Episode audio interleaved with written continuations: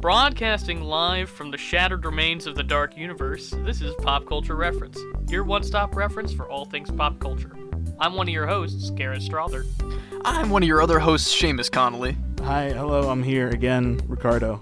What's going on, gentlemen? Happy October, Seamus. Happy October to all. It is the time of being flooded with skeletons and ghosts, so I'm pretty happy. We're going to have a pretty spooky oriented show for you today. We're going to kick off some of our Halloween oriented content with our main segment, and we're even going to have a little Halloween pop culture reference segment for you today. So, shall we get right into news? Let's do it. Let's jump into it. First up, we're going to be looking at a short little trailer that dropped uh, a couple uh, weeks ago for Lupin the Third, the First, the official English dub. Ricardo, why don't you give us your little uh, synopsis of what this movie's about? Because I'd never heard of it, and I don't think Seamus had either before you sent us the link. Before we watched this trailer just a little bit ago, I was completely unaware. I'll read straight off the, the YouTube description.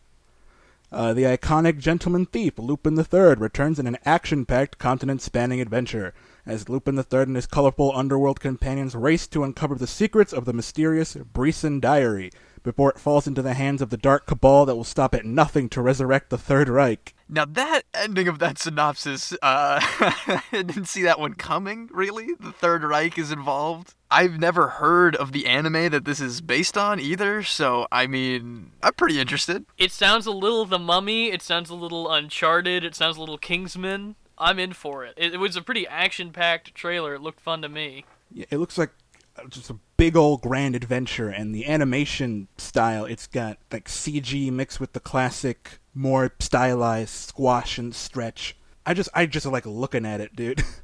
I was saying this before. I had just finished the Final Fantasy VII remake, and it gave me almost the.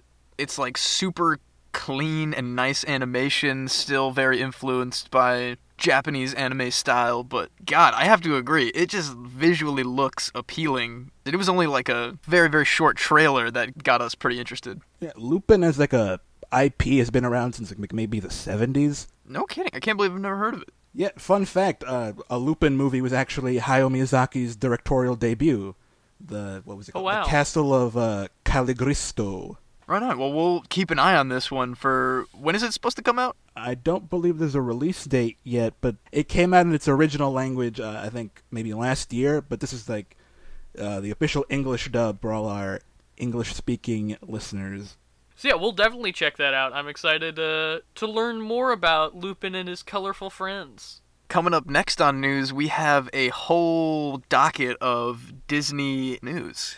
All of this was in with like the same 24 to 36 hour period. As many of you have probably heard, citing business losses from COVID 19, Disney announced that they will be letting go 28,000 of their employees across the world. And in the same breath, also announced that all Disney executives will be going back to getting paid their pre COVID rates before salary cuts. What a terrible pair of news. Like the livelihoods that are created in these Disney parks, these actors and these people that dedicate so much of their lives to like a career at Disney are getting totally just cut loose and then it's frustrating indeed. Haven't their last several movies made over a billion dollars? It's not like they don't have the money. The thing that has to be kept in mind when we're talking about Disney as a whole is we're talking about the Disney conglomerate. So we're not just talking about the stuff that we think about when we think about Disney. So your theme parks and your major studios, Marvel, Pixar, Disney. We're also talking about ESPN Oh yeah. National Geographic. and even non strictly entertainment based companies that Disney just owns. We're not only looking at like entertainment industry based job losses, we're looking at Disney as a whole has its hands in a whole lot of pies. So this is spread out over a pretty big dominion, but it's just very shocking to me that they would release these two pieces of news so close together. I'm assuming some of the people being laid off are still people that have been kept on after the Fox merger that are redundancies within the two companies. That is not an excuse, but it is something that I'm assuming is kind of being folded in with all of this COVID purging. You know, I, at first I had actually read something that made me believe that it was a lot more Disney park and Disney entertainment related. But keeping that perspective of they do have all of these Fox holdovers and they do own so much of so much that it would kind of make sense that their downsizing would impact that amount of people. Then again, as you're saying, the release of the news between the layoffs and the executives' pay raises is it's hard to not think of that as directly correlated of oh let's lay off these people in these hard times so that our fat cats can continue to be the way that they are. It's a hard pill to swallow. And then also that same day, they announced that they're going to be making a sequel to the quote unquote live action Lion King, helmed by Moonlight director Barry Jenkins. So that's another $200 million movie that they're starting production on when they're already sitting on all these other movies. I know that there's a lot going on behind the scenes of these mega corporations, but the fact that their PR team wasn't smart enough to spread out this news a little bit Plus the fact that we already have Lion King 2 Simba's Pride. We can watch that on Disney Plus. I was gonna ask, is it a straight up not quite live action remake of the actual Lion King 2? No, Barry Jenkins has said on Twitter that it's going to be a completely new story. But I think that's going to be even more infuriating in some ways than the first movie because at least with the first Lion King, I can just go watch the original Lion King and get all the emotions and all of the character beats out of that story that they aren't able to tell with these weird, stiff, hyper realistic animated puppets. Yeah, man, I am not about this. If they're not doing Lion King one and a half, I don't want to hear it. See, I would even be more in for that. I remember loving Lion King one and a half, but like you said, Garrett, the only thing people are really excited for in these remakes, as far as I've been seeing, is the huge draw from the originals that people grew up with if this is a lot like maybe how they diverted from Mulan's original cartoon version as they did with the new version now. Obviously, there were a ton of other factors involved with Mulan, but even content wise, I heard a lot of people were disappointed, so.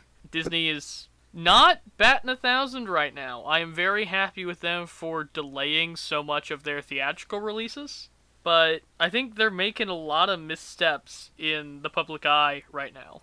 Uh, they cast uh, Miss Marvel for her upcoming movie.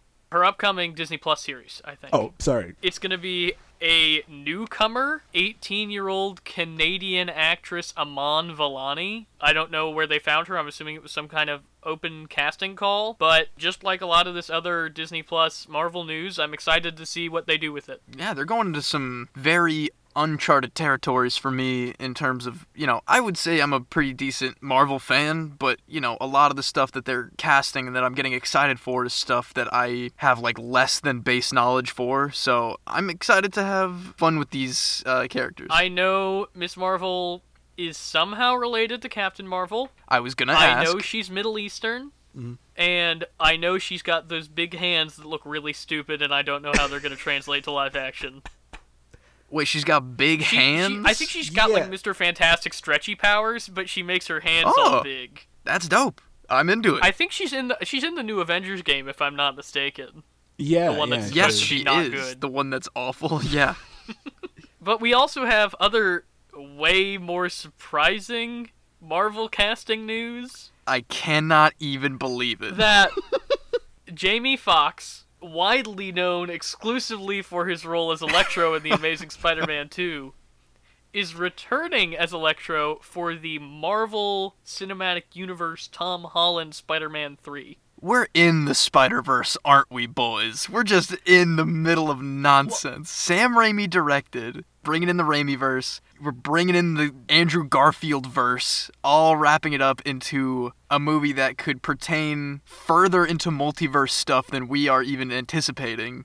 It's gonna be the weirdest. I'm very excited. Seamus, I do think it is a real possibility that Multiverse of Madness could be tying into this decision, but I also think that that would mean that Marvel is relying on people having seen Amazing Spider-Man 2 Have you guys not seen The Amazing Spider Man 2? I have not seen The Amazing Spider Man 2, I'm sorry to say. I'm also assuming that if it isn't a multiverse thing, I'm assuming it's going to be like comics Electro, not the weird blue. I hope so, dude. Jamie Foxx straight up came out and confirmed. He said, "Yeah, I'm not gonna be blue this time around." Yes, thank God. So then, not a multiverse thing, which is both good and bad. I'm assuming we'll get some kind of Tobey Maguire thing in Multiverse of Madness, which we've talked about before. We better, man. I'll lose myself. It's a whole different thing. Why would you bring him back unless you're going to do the whole multiverse thing? You could get anybody to do this role. They also brought back, not that J.K. Simmons isn't perfect casting because he is, but they brought back J.K. Simmons to be J. Jonah Jameson. So it seems like with the Spider Man stuff, maybe Sony is pushing them to bring back people that were in the previous Sony Spider Man stuff. And I remember a few months ago when we broke down the Morbius trailer, we talked about how behind Morbius there's a mural where it's Spider Man and it says murderer written over it, but it's not the Tom Holland Spider Man, it's the Andrew Garfield Spider Man. Oh my! I didn't even realize that was the Andrew Garfield Spider-Man in that trailer. So even though it's supposed to be set in like the MCU adjacent Sony verse, which is maybe MCU, because you know you, you see Vulture in that trailer. yeah, Sony can corner the you know do the PlayStation stuff. You're doing well enough there. It's so tiring to have to keep track of what is and isn't and what is halfway in what universe. It's it's it's the worst. Where's Paul We'll Giamatti? see. Bring him back. I was just about to ask. Paul Giamatti is the Rhino for 45 seconds in that movie, and he's great. For somebody who hasn't seen The Amazing Spider Man 2, I of course know about the infamous Rhino cliffhanger. Oh, it's like the Rocky 3 freeze frame ending, but stupid. It's the worst. because the Rocky 3 freeze frame ending isn't stupid, Seamus. You better watch your mouth, Strother. Should we talk about, uh, my wife? My wife. oh, bad Borat impressions are back on the menu, boys. We're doing it for the next 10 years. It always comes back around. I never saw the original Borat. Neither have I, Seamus. I only know it as a cultural touchstone. So no- none of us have seen Borat. Then. Wow, really? Did you guys watch the trailer for the new one? Yeah. It I mean, looks it looks good. so good. It looks like you know how Eric Andre did his own movie of Man on the mm-hmm. Street stuff. It's like that of this specifically political angle, which is just the best. It's a time that makes a lot of sense to bring Borat back. God, Is this gonna work though? Because part of the whole thing with Borat is that they don't know it's Sacha Baron Cohen, but now everybody knows my wife. So is that gonna? In the trailer there are a very wide range of disguises that are being used. Yes. So I think it's going to be a lot more disguises than just the Borat. It's probably going to be a little bit more like that Showtime show that he had. Oh yeah. I didn't even know he had a show.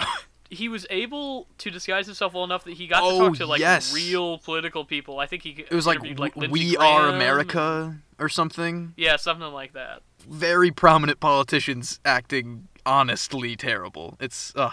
So I'll be interested. It's dropping uh, October 23rd on Amazon Prime. I'm gonna have myself a, a We gotta- double feature gotta- of the original and this new one. I was gonna say we gotta catch up before we get in there, get the lore of this this weird character. Who is his Yeah, we'll wife? I don't know.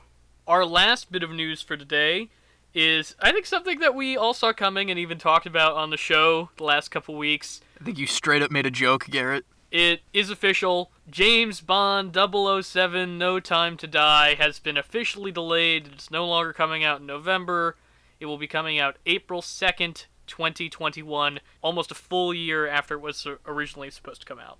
I want to see this movie. I'd rather see it in a theater. I'd rather see it in a healthy theater. Yeah. Delay it. It'll give us time to, you know, recap. I've never done the whole Bond gauntlet from beginning to end, but, you know, maybe this is a sign giving us extra time to go do the whole thing. So that means the next major theatrical release, as planned, is Death on the Nile on December 18th. So basically, for the rest of 2020, there is nothing coming out in theaters. Wow. This is a weird time to be a movie podcast, huh, boys? As we always say when we hear about these delays pretty much weekly, is that we're generally, you know, it's a positive thing. We don't want people getting sick. We would rather see movies in the way we want to see them. Hopefully, this giant slate of movies getting pushed won't get pushed further. These studios are just going to like crash into themselves with release dates at a certain point, so they're going to have to do something. And we'll see what happens with movie theaters. We'll keep you guys updated on that because are major chains like AMC and Regal and Cinemark gonna stay open if there's no new movies coming out? Is it worth it? Because I understand they don't make a lot of money off of showing old movies. We'll have to keep updated. So I think we're actually gonna skip pop culture catch up this week, we've pretty much exhausted the list of big pop cultural touchstones that happened while we were off the air that I can think of. If there's anything that happened during our hiatus that you guys missed and really wanted us to touch on, go ahead and tweet us at PCR underscore podcast or email the podcast at popculturereferencepod at gmail.com. Let us know if there's something you want to talk about. We'll talk about it for next week's Pop Culture Catch Up let's go ahead and jump into our main segment, Ricardo. Listen, you're getting your freedom back, okay? Don't let them haunt you. Hello?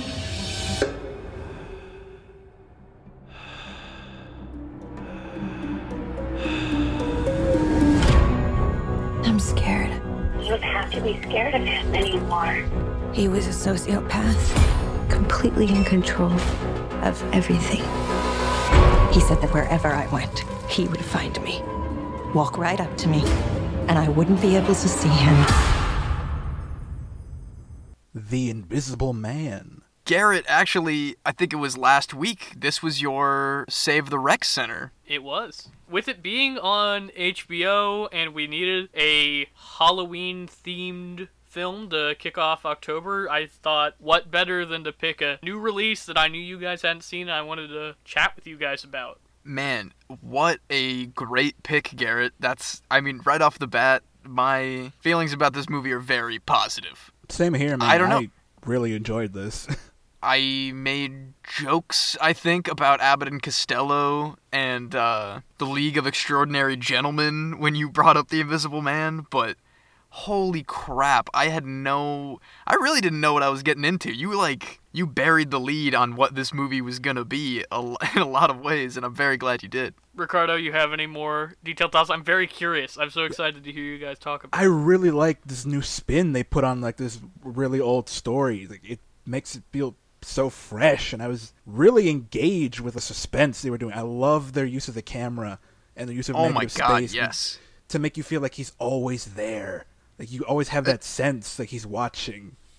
It's a great, great way to instill those feelings when they do those slow, sweeping shots of just like empty rooms, and you're like, trying to look at every little detail to see if oh is that curtain moving a little bit is this small reflection changing it all it had me on the edge of my seat as cliche as that is it was just really good. And it's crazy to think about that that's all in the directing and the performances because, you know, you guys will appreciate this also as people that have made films. It's a very simple way to execute that. There's some big effects in this movie that we'll get into a little bit later, but for the most part, the tension from this comes from just really good, believable performances, mostly from Elisabeth Moss, and very well timed, intentional pacing from everybody behind the scenes. It's a real achievement. Yeah, I think that's partly due to the whole uh, Blumhouse method of not giving the people any money.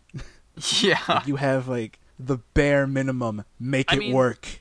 It drives ingenuity, that's for sure, and better horror movies often are the ones with the lower budgets. Yeah, you can see that in a lot of classic horror work. Usually it's not literally an invisible entity, but it's such that it might as well be. It's the suspense of not seeing, not knowing. It's like the Jaws method. There is a good amount of like POV shots that we got to see, like from behind corners, a lot of, you know, really subtle, very great camera work that just, it made me think about like Black Christmas, Jaws, a lot of those classics that are specifically made around the not knowing stuff. It made me think also about the way some hallways are shot. There's a little bit of that shining element where you just yes, keep dude. going around corners and not knowing what you're gonna see. I very much felt that watching it last night. For anyone unfamiliar, Garrett, you want to give us like a very quick, like kind of synopsis of this new version of the Invisible Man? Yeah, so basically, the Invisible Man is a very new, pretty much original interpretation of the story where the main character is a woman named Cecilia who is trapped in a controlling, seemingly emotionally abusive relationship that she is able to escape from only to realize slowly that he has found some way to become invisible to continue being in her life. And so I think that's all I really want to say without Yeah. giving too much away because there's so many twists and turns Mm-hmm. throughout the film that I don't want to spoil the experience of watching this film for anybody who hasn't seen it. Yeah, that is a pretty great synopsis for sure. It's been a very, very long time since I've read the original Invisible Man, but from what I remember, it's like the biggest departure from what that character is supposed to be, right? I mean, there is some manipulative elements to the original character, but he's still more of a positive character throughout that story as opposed to this. He is He is a very villain. clearly the Yeah. antagonist, yeah. I also really enjoyed the idea of if there was this invisible man, Yes. the the gaslighting aspect of who would believe you and how would you actually deal with knowing that somebody could be around you all the time and the more psychological elements that this film brings to that story it makes it feel really fresh and it makes it feel really relevant Yeah, that's what really twisted up my stomach while I was watching, just watching the, the Invisible Man just kind of doing like subtle things to kind of just turn everyone in her life against her. And that is a huge kind of subplot of everything that happens in this movie is that it is almost as much about the relationship and the abuse that she experienced. They're using a lot of this invisible man elements to illustrate a lot of what these kinds of relationships can do. It is like a disconnect them from friends, disconnect them from family, you know, so deceit in a lot of personal relationships that it's hard to explain away that, oh, it was this other person, it wasn't me being myself. Yeah, it's like you said, Seamus. All the best horror films are about something bigger than just a supernatural threat. And this is a very well told, very well acted, interesting take on real abusive and manipulative relationships.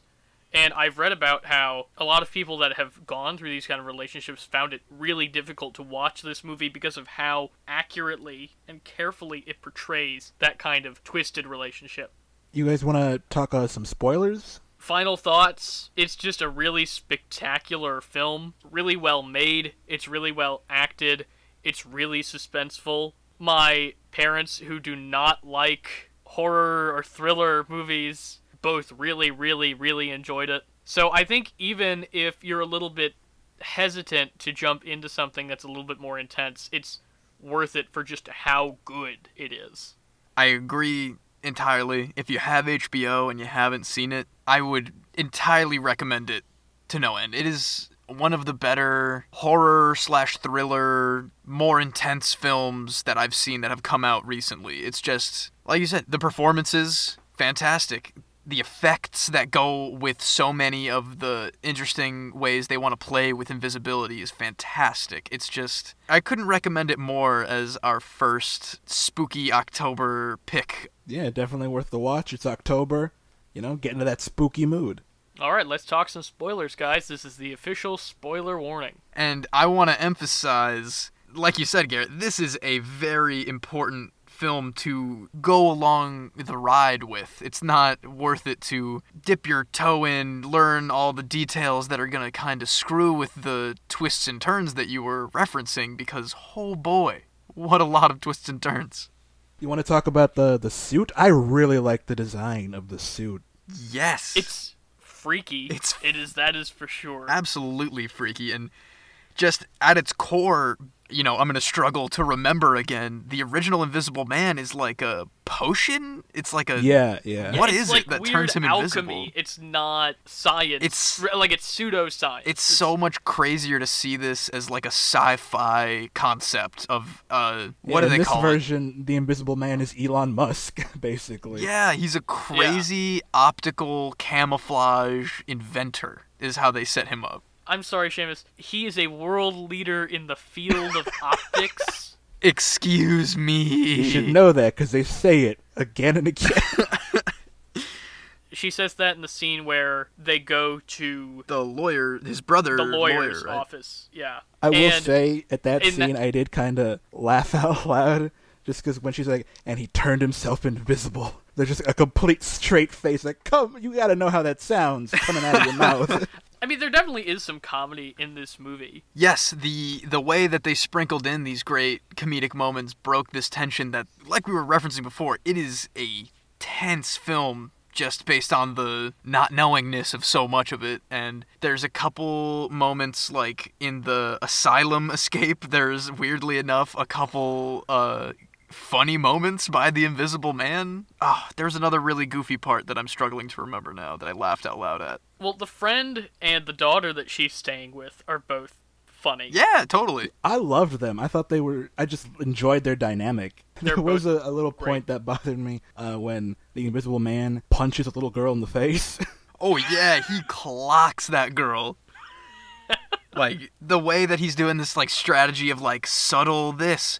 I'm gonna write an email from her account to the sister, or I'm gonna, you know, make her look crazy on the security camera. He just goes for it. He just knuckle sandwiches this girl in the mouth. It's so shocking because of that slow burn. Like you said, it's such little things that he's doing that when he gets physical with another person, it's really shocking. And it's because he's been sowing these seeds to make them believe that she's possibly unhinged enough to actually harm this girl who's trying to help her. yeah, I have a little bit of a nitpick for that bit, in that they were like two feet apart from each other, and she didn't move. I mean, Ricardo, if you were in that situation, would you find it easier to believe, oh, there's an invisible guy punching me, or I just didn't see her fist coming? Yeah, I guess my that my does girlfriend. make more logical sense. But also, that means that Elisabeth Moss is like really fast.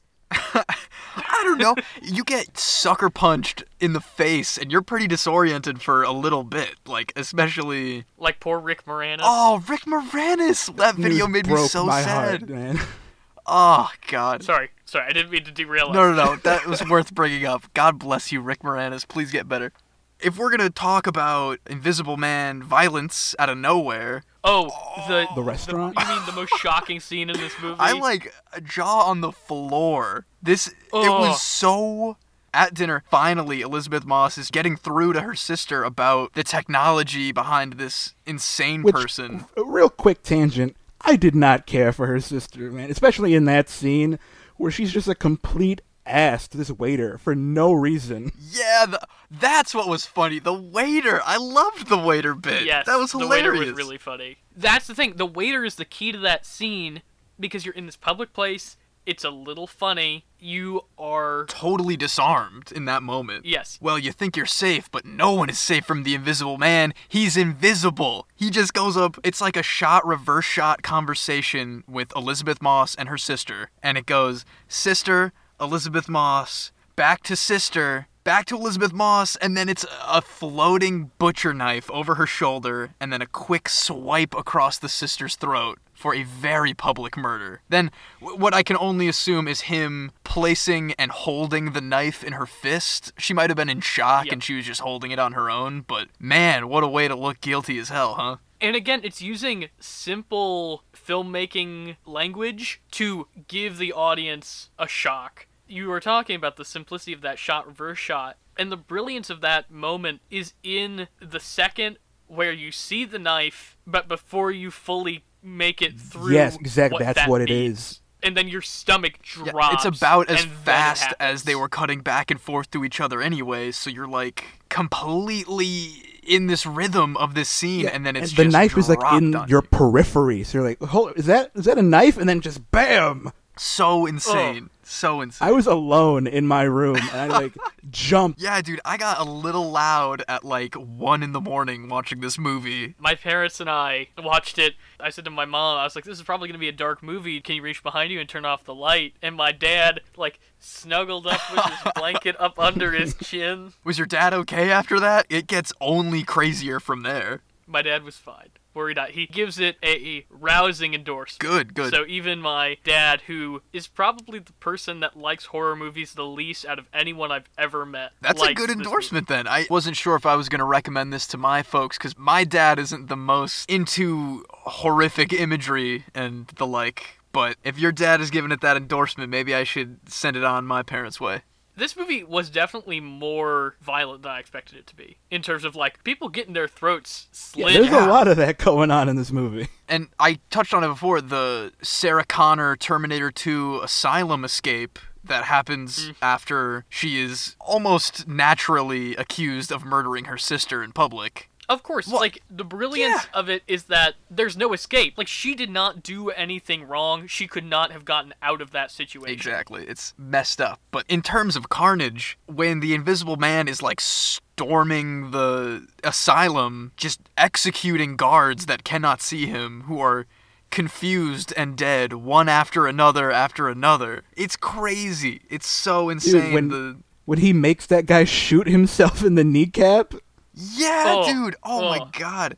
Is that the guy he screws with and pretends to shoot and then shoots anyway? No, that's that's another guy.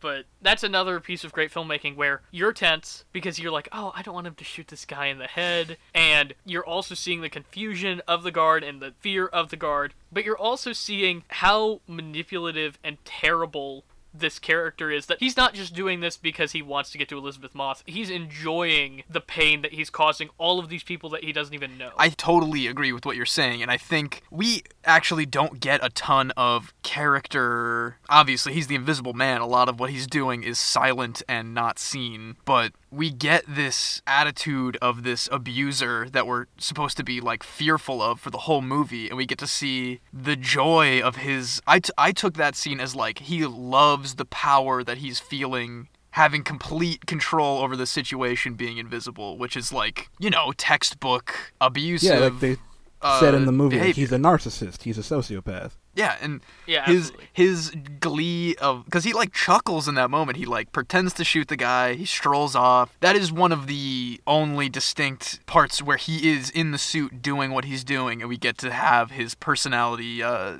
shine a little bit through the invisible suit. When did you guys figure out that the brother was in on it? the brother was a scumbag from the beginning. I wanted like he did his whole speech about like I hated him too, but I sensed something behind that cuz I didn't quite trust him entirely, but I didn't know he was like fully in on what was happening, you know? it's such a good reveal that he is in the suit because they only give you any clue that there was ever two people in the scene immediately before you find out. Because when he is in the daughter's bedroom and gets maced, Right, right. he falls to the ground, she runs out the door, and then there's somebody else in the hallway that stops her. Oh, dude. That has just rocked me. That's crazy. And so they just give you a little bit, a, li- a little just hint enough that in a maybe moment of not chaos to just just sail over your head like it wasn't even supposed to be. When that happened i was just like oh he, he got up and he ran to the hall and like grabbed her from behind or something. But it makes so much more sense that that is the final clue. Because yeah i guess that is the part where it finally all comes to a head mostly. And then we, of course, get the great closing scene where she comes to the actual boyfriend's house to stage his suicide. Yeah, man. I mean, there's kind of a little thing about like the friend who she's been staying with, the father of the girl who got punched. He's been a cop involved in this stuff going on from the beginning, and he's like gonna help her stage a sting and like get the evidence they need that he was actually the one. But we get a pretty cold blooded, you accused me all along, you owe me a freebie of letting me murder this man and being my backup because you know she packs away her own invisible suit from this man's lab and i got obviously any kind of sequel or connected dark universe would be an absolute garbage fire. But thinking about a more virtuous or uh, moralistic invisible entity that wasn't quite a serial killing abusive boyfriend is interesting to me. I'd watch a sequel to this movie. I don't want a dark universe out of this movie. But I think a sequel to this movie sounds awesome. Yeah, a little a little flip side reverse to what the Invisible Man was representing as like a total monster in this movie. My one gripe with this movie is that at the very beginning when she's sneaking out of the house, which itself is just so Oh, totally. and well done. When she takes off Zeus the dog's electric collar and we like focus on the electric collar and she puts it on the ground. I was really hoping that later in the movie we were going to be at the house again and she was going to use the electric collar to short out the That's what I was thinking too. It was gonna be oh. like a way to track him, or like, like you said, zap the suit if he was making any kind of noise, or I don't know. I they they genuinely focused on it at the beginning and kind of at the ending. It was also in the bag with the suit as she's walking out of the house. I don't know. Maybe it was more visual metaphor for like the controlling nature of this dude, but I'm assuming that's what it is. they made it seem like it was, was gonna come hoping back that bigger. was a setup. But I love the fact that she, like, really, she goes back for Zeus. Like, she leaves with him at the end. Totally. She she has a couple things she needs to do there, but I am very glad to see that the dog made it out in the end. It works. It's so good, and even though it leaves room for a sequel, it doesn't cut out plot points so that it can leave room for a Yeah, it- sequel. it is a complete, self-contained, really well-told story that also has room for more to happen. Fantastic film. I couldn't recommend it more to anybody that asks. Well, I'm really glad you guys liked it, and I'm glad we got to Yeah, talk thank about you, it. Garrett. If, if it wasn't for you bringing this one to the table, this would have sailed right by me, you know. And I'm I'm glad that I got to to give it a shot. All right, should we move on, boys? Let's do it. Seamus, Ricardo, where's Riley? I'm gonna assume on a cross-country road trip to find a long-lost relative in Arizona. I was gonna say standing right behind you, Garrett, but I really can't tell. Riley is using his job as a sandwich maker to cover up the fact that he is an optical camouflage specialist or whatever they called it in the movie. He is a world leader in the field of optics, Seamus. I think Riley is a world leader in the field of optics. If being a world leader in the field of optics gets you into the Rock and Roll Hall of Fame, that would make sense because Riley DeLuca is in Cleveland, Oh, Ohio. damn, I'm actually kind of jealous. I love Cleveland. Cleveland, what up? So I was Represent. ki- I was kind of right. Ricardo, you were in the wrong direction, but you know. yeah, he counts. I'll give him points. So he's visiting his friend Tyler. Tyler, please listen to the podcast. Tyler, Promote what are your thoughts on Elisabeth Moss? We we never ask where's Tyler, you know? I'm getting sick of this. Where's Riley?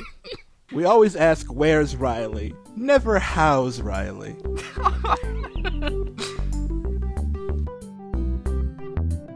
Now it's time for our pop culture reference of the episode. And we're going to be tying it right in with our main segment by talking about the history of Universal monster films. Back in the infancy of the studio system, the different studios kind of had different specialties that they focused on in the 30s and 40s. Warner Brothers made a lot of gangster films, RKO made these big sweeping melodramas and romances, and Universal was largely known for making monster and horror films. So you had these titans of acting Boris Karloff, Lon Chaney Jr., Bela Lugosi. I think most people are familiar, at least through the cultural zeitgeist, with things like Frankenstein, The Wolf Man, the original Mummy, not, you know, the Brendan Fraser Mummy, which in turn is a Universal movie, the Brendan Fraser Mummy. But Universal really made a name making these interconnected monster movies, and they did eventually tie in with Abbott and Costello, as Ricardo and Chavis have repeatedly alluded to. Fast forward, you all probably remember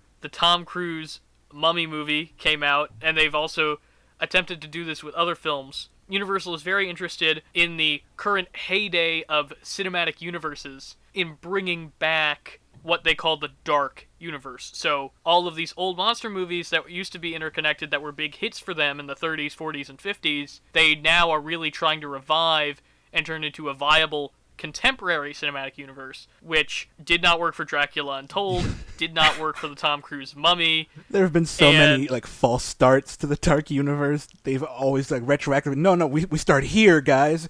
Check, we we have it all planned out. I swear. don't forget. and so then they gave us The Invisible Man, which is by far the best Universal Monster movie to come out in decades.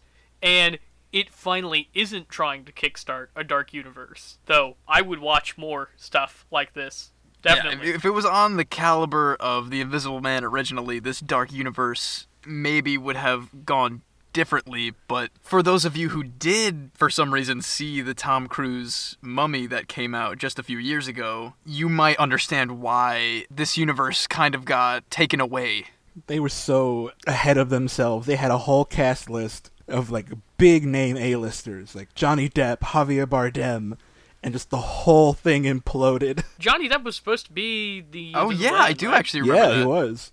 Well, that uh, a very different context now, based on what we've since learned about Johnny Depp and what we've since learned about the new take on the Invisible Oh Man. jeez, Louise. Universal has a very rich history of monster films. If you're interested in checking out some of those older Universal horror films, most of them are on Peacock, and a lot of them are even free on the free tier of Peacock. So, I highly recommend them. They're a good time.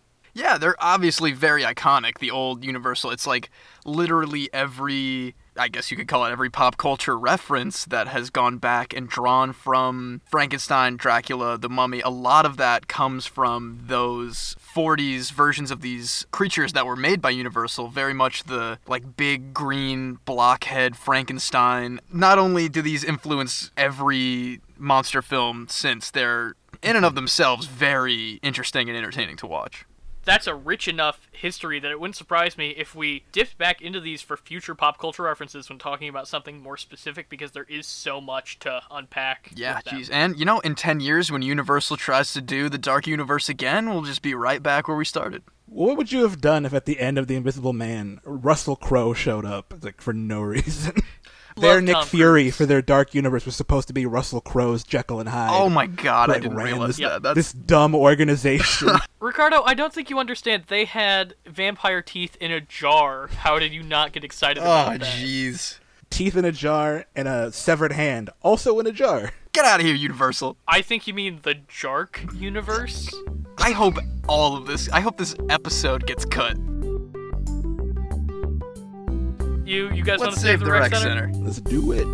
In watching The Invisible Man last night, I realized that the actor who plays Adrian, who is the abusive boyfriend and titular Invisible Man, is actually played by Oliver Jackson Cohen, who is a very good young actor, and I recognized him from a different Halloween favorite of mine. A couple years ago, Netflix dropped The Haunting of Hill House, which he plays one of the prominent characters in this horror story based on a short book. The classic family moves into a very large and old house, and, you know, something just ain't right about it. And for what it was, I didn't realize how absolutely horrifying it would be as a miniseries. And just seeing his performance last night in The Invisible Man and remembering his great performance in The Haunting of Hill House got me right back in the mood for it, especially considering that the same team are coming back in a few weeks for The Haunting of Bly Manor, which is going to be the anthology sequel to the first season. So I really highly recommend The Haunting of Hill House. Absolutely terrifying, really good writing, you know, perfect for the time that it is right now, perfect for October. What you got, Ricardo? Uh, on the flip side of that, I'm gonna recommend something a little lighter. We very briefly mentioned uh, Eric Andre when we were talking, and that reminded me of his uh, his Bad Trip movie, which I saw like a couple months ago, and it is some of the hardest I have laughed at a movie in a long time. And if if you're a fan of Eric Andre and like his show or his stand up or whatever, th- this is a movie for you. You're gonna love it. It's uh, very similar to like that that Jackass movie that came out a few years ago, Bad Grandpa, in that it is like a prank kind of movie, but there is like a storyline that ties the whole thing together. Where him and uh, little Rel Howery go on like this uh, cross country road trip, so Eric Andre can go confess his feelings to some woman, but None, none of that's important. It's just like a, a framing device. Tiffany Haddish is also really funny as like this ex-con who escapes from prison, who's trying to track them down because she's uh, Little Rel Howery's sister, and they stole her car in order to do this road trip. That sounds hilarious. Amazing. It's essentially like the the on the street bits from the Eric Andre show if they were their own movie, and I loved it so much. My stomach hurt from laughing. Definitely got to check it out. All right, and I'm going to recommend, since it is October, this is something that's a little seasonally appropriate but not too scary. The 1999 Brendan Fraser classic, Oh The my Mummy. god, yeah, dude. One of my favorite films from when I was a kid. I still love it. I know the other two thirds of this podcast also adore it. It's just a really fun, swashbuckling adventure. You know, it's a classic Universal horror film meets Indiana Jones. A fantastic film. Late 90s, perfect era of Brendan Fraser as an action hero. I actually just watched this uh, a couple weeks ago with my family again. It never gets old. I think that about wraps us up for this episode of Pop Culture Reference. If you want to reach the show, go ahead and tweet us at PCR underscore podcast or email us at popculturereferencepod at gmail.com. We also have a YouTube channel that we're going to just keep on plugging. In addition to our full length podcast episodes, pretty soon we're going to be starting to do all kinds of new content that will be exclusively on YouTube. So make sure you're subscribed to us to get all of that sweet, sweet pop culture reference content. That is a wrap, ladies and gentlemen. Thank you for listening.